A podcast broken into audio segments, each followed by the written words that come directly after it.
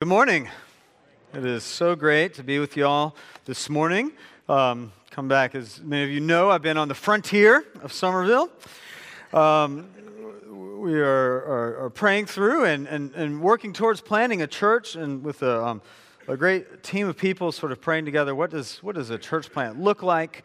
Um, and we are excited to sort of um, to, to see that coming together. And, and you, will be able to hear more about that in, in the um, days and weeks to come. So keep an eye out on that, out for that.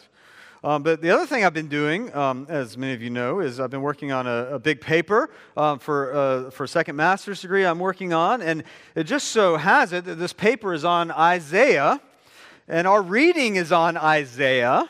And so I have a lot of stuff to share with y'all today. It shouldn't be more than a few hours. Um, just kidding. I will distill it. Um, but that is true, by the way. This is what I'm working on. And it's really neat to, to see it now come up and to actually put it to use. And so, um, here on this fifth Sunday of Lent, what we're going to be doing is taking a look at Isaiah 43. Um, and I'm going to need you, it will encourage me if you could follow along. Uh, we're going to begin at verse 16. That's where our reading began. But we're also going to read a, little bit beyond it to get a, a, fuller picture of where we are and what's going on. So if you have your Bibles or if you have a Bible app on your phone, by all means, pull it up. We're going to take a look at Isaiah chapter 43, beginning at verse 16. And what we're going to, to see then in this passage is, is three things. Um, three things in this passage. And the first is we're going to see a holy and faithful God. Isaiah is going to show us a picture, or God through Isaiah is going to show us a picture of his holiness and his faithfulness. God is also going to show us a picture of a sinful and rebellious people. So we have a holy and faithful God, a sinful and rebellious people, and then finally, God will show us his radical and generous grace holy and faithful God, a sinful and rebellious people, and a radically generous grace. So let's, um, let's look now at Isaiah 43, and we will begin right here in verses 16 and 17. And we open up with that um, great saying, it's in many of the prophets, and especially in Isaiah, um, Thus saith the Lord, right? Thus says the Lord, is what is happening here in Isaiah 43 16. God is about to speak. He's about to speak. What you're about to hear comes from God Himself. And it's important that we pay attention. Except what is interesting here is, is Isaiah, or God doesn't jump in now to what he has to say. He wants to remind us first of who he is. It's almost like saying, Why should we listen in the first place? Thus says the Lord. Well, what Lord? What is he saying? Who is he? I mean, why should we listen to these words that he has to say? And so before we hear what God says, we see who God is. And in this passage, God is reminding us of what he's done for Israel. Thus says the Lord, the Lord who makes a way in the sea, a path in the mighty waters the Lord who brings forth chariot and horse, army and warrior, that they lie down, that they cannot be, cannot rise. They are extinguished, quenched like a wick. This is the God who's speaking. It should remind you of an event, right, in Israel's history. This is the God that delivered Israel through the Red Sea and eventually into the Promised Land. That's what you're supposed to remember. Do you remember that story, the story of the Exodus? The Israelites, right? Where were they? They were in Egypt. They've been enslaved in Egypt for hundreds of years. And God raises up Moses to go and rescue his people. And so Moses goes to Pharaoh and he says, Pharaoh, let my people go. And Pharaoh says, No. And then Moses says it again and again. And many plagues come on Egypt. And every time Pharaoh says, No, no, I will not let your people go. And then finally, the last plague, God sends um, the angel of death to bring his judgment on sinful Egypt. And the firstborn son of every living creature falls under the judgment of God. And that includes Pharaoh's own son. And finally, Pharaoh says, Get out. Get your people out of my land. Get your God out of my land. Get out. And so Moses leads the Israelites away. Remember, they've been spared. They had been spared the angel of death. They, they had their final um, meal in Egypt. They called it the Passover meal, the same meal that Jesus was celebrating with his disciples right before he died. They, they, they took the blood of the lamb they killed and they put it on the doorpost, and the angel of death passed right over their homes. They were spared, and now Pharaoh was sending them away. And so Moses leads them out. He leads them out. And so they're heading through the desert to the Red Sea, and Pharaoh has a change of heart. He realizes he doesn't want them to leave.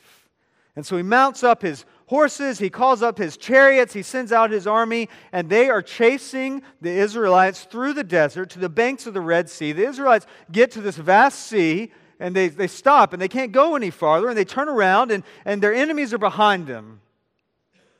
The sea is before them, their enemies are behind them. They are surely going to die. And then God acts, doesn't He? He acts in amazing ways. The seas, they're parted.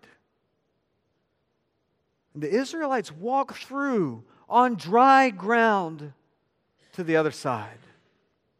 Do you see that in our scripture this morning? The Lord who makes a way in the sea, who makes a path in the mighty waters. And they make it through. And the Egyptians get there and they see a path. And so they go in. God calls forth the chariot and the horse, the army and the warrior, and the waves come crashing down, right? They lie down. They cannot rise. The chariot and horse and army and warrior, they cannot rise. They are extinguished and quenched like a wick. And God's people are saved. They're saved. That is the God who is speaking now. Thus says the Lord, the one who saved you from slavery in Egypt, the one who miraculously delivered you at the Red Seas. I parted the sea for you, God says. And I have something to say. Of course, that wasn't the last time God rescued his people. All throughout the Old Testament, God is rescuing his people. They're falling into sin, they're falling into oppression, and God comes and He saves them time and time and time again.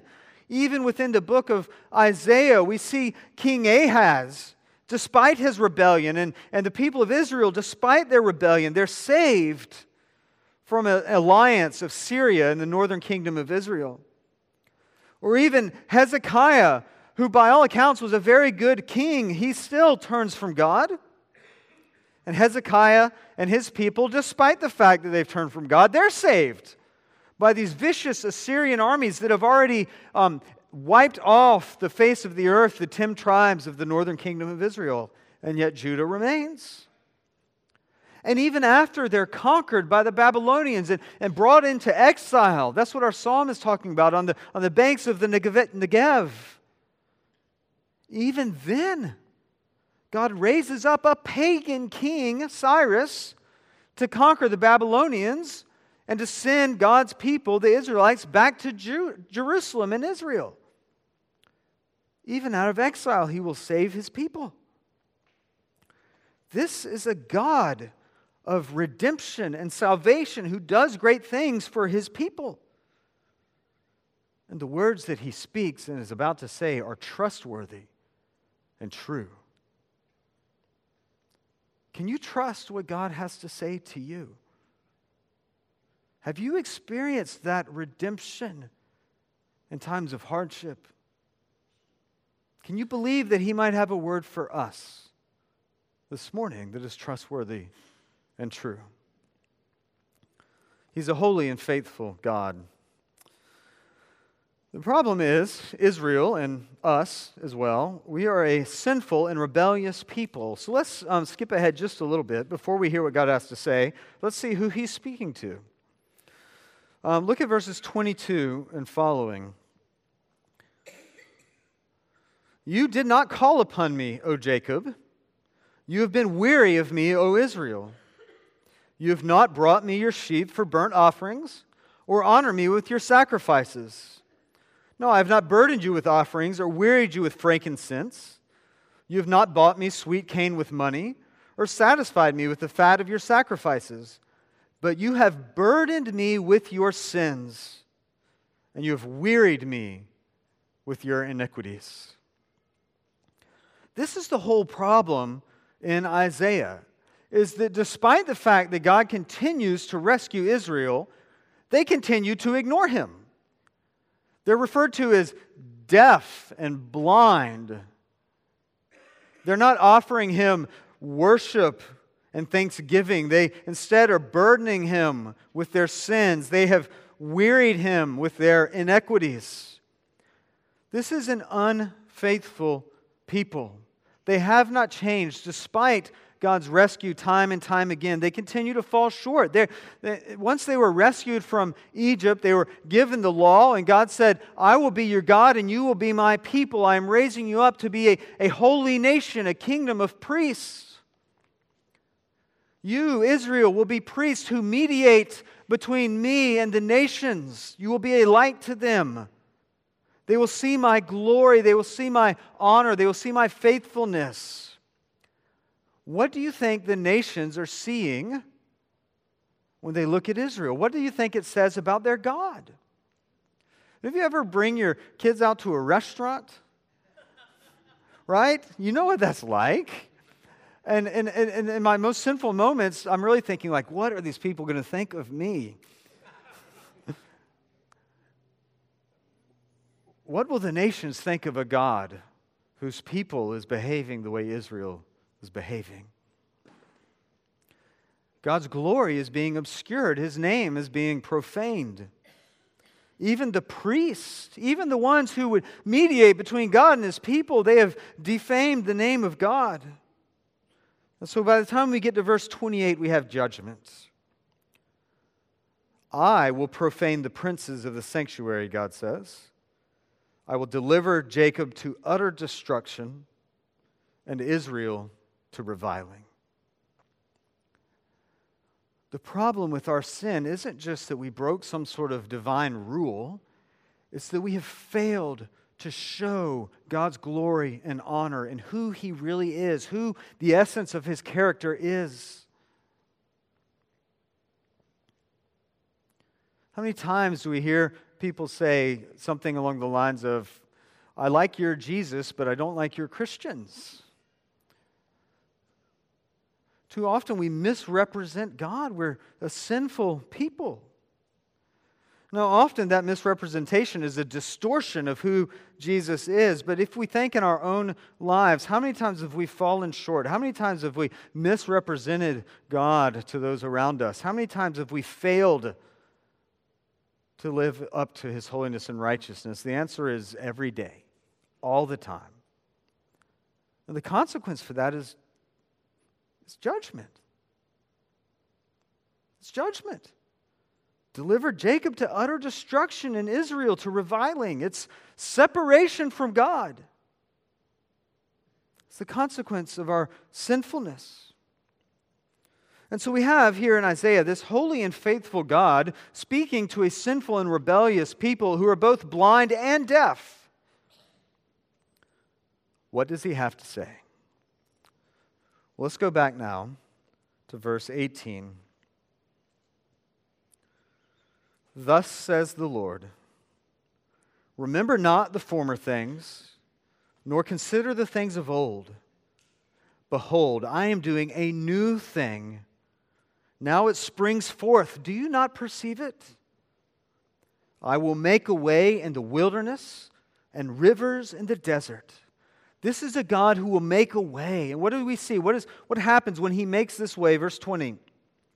Even the wild beast will honor me, the jackals and the ostriches. For I give water in the wilderness, rivers in the desert. I give drink to my chosen people. Verse 21 The people whom I formed for myself, that they might declare my praise. God will make a way. Even in the wilderness, even when things are most desolate, even when it seems like there is no way, we are too far gone, we're too sinful, too rebellious, God says, I will make a way. that you might declare my praise. I will make a way that even this whole broken creation will be redeemed. Even the jackals and the ostriches and the beasts of the wild, they will praise my name because I will make a way. God says, I am doing a new thing. What is this new thing in Isaiah that God is doing? Well, as we read through these, these latter chapters of Isaiah, what we realize is there's this figure, this person called the servant. And he starts to stand out. And at first we think, oh, well, God is, God is taking Israel and he's finally making them into his servant. But then we realize that, that, that Israel and the servant are different. And actually, the servant is one person. And this servant we see is doing the things that Israel could not do. He's obedient, he's faithful, he's a light to the nations.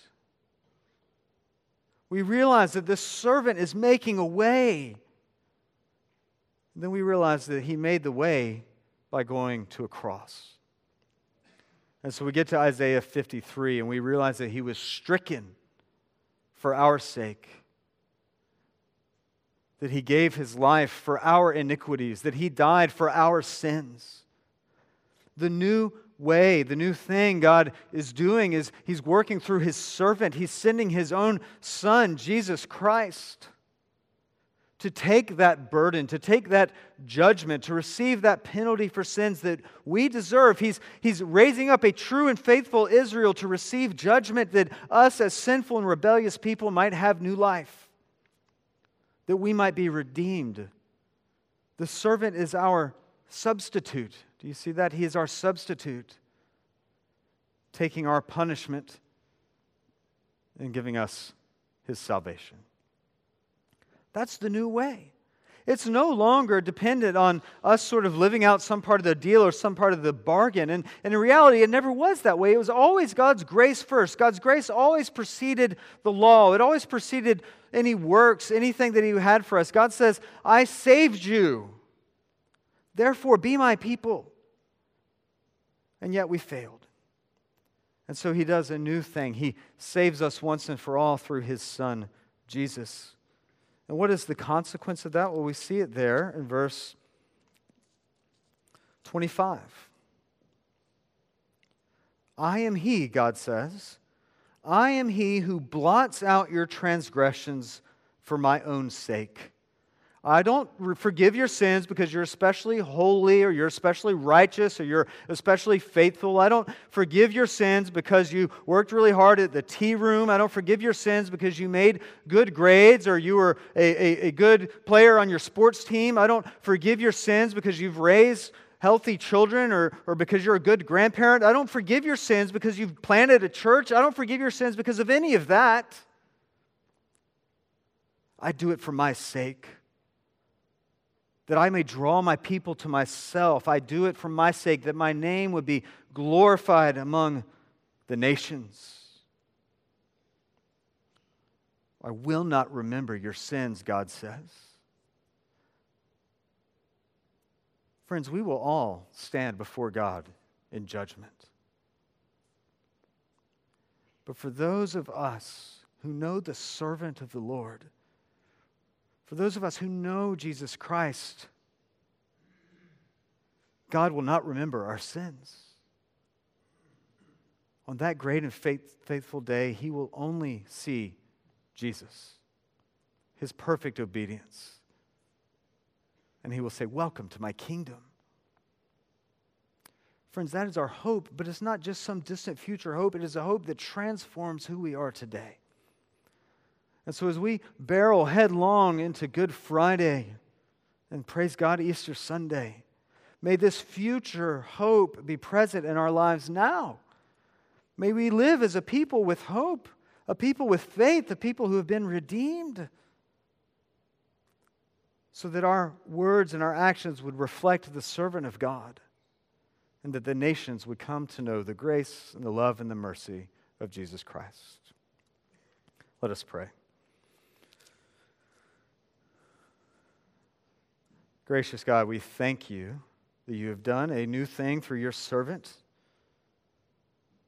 Jesus Christ, your Son, who is our Lord and our Savior. Lord, may we drop our striving and our yearning, trying to earn favor in your sight. Instead, Lord, may we stand at the foot of your cross. May we receive the grace and forgiveness that only Jesus can give us. May we be welcomed into your kingdom and may we live today as citizens of your kingdom, which we already are. And in doing so, may we proclaim Jesus to the nations. We ask this in his holy and precious name. Amen.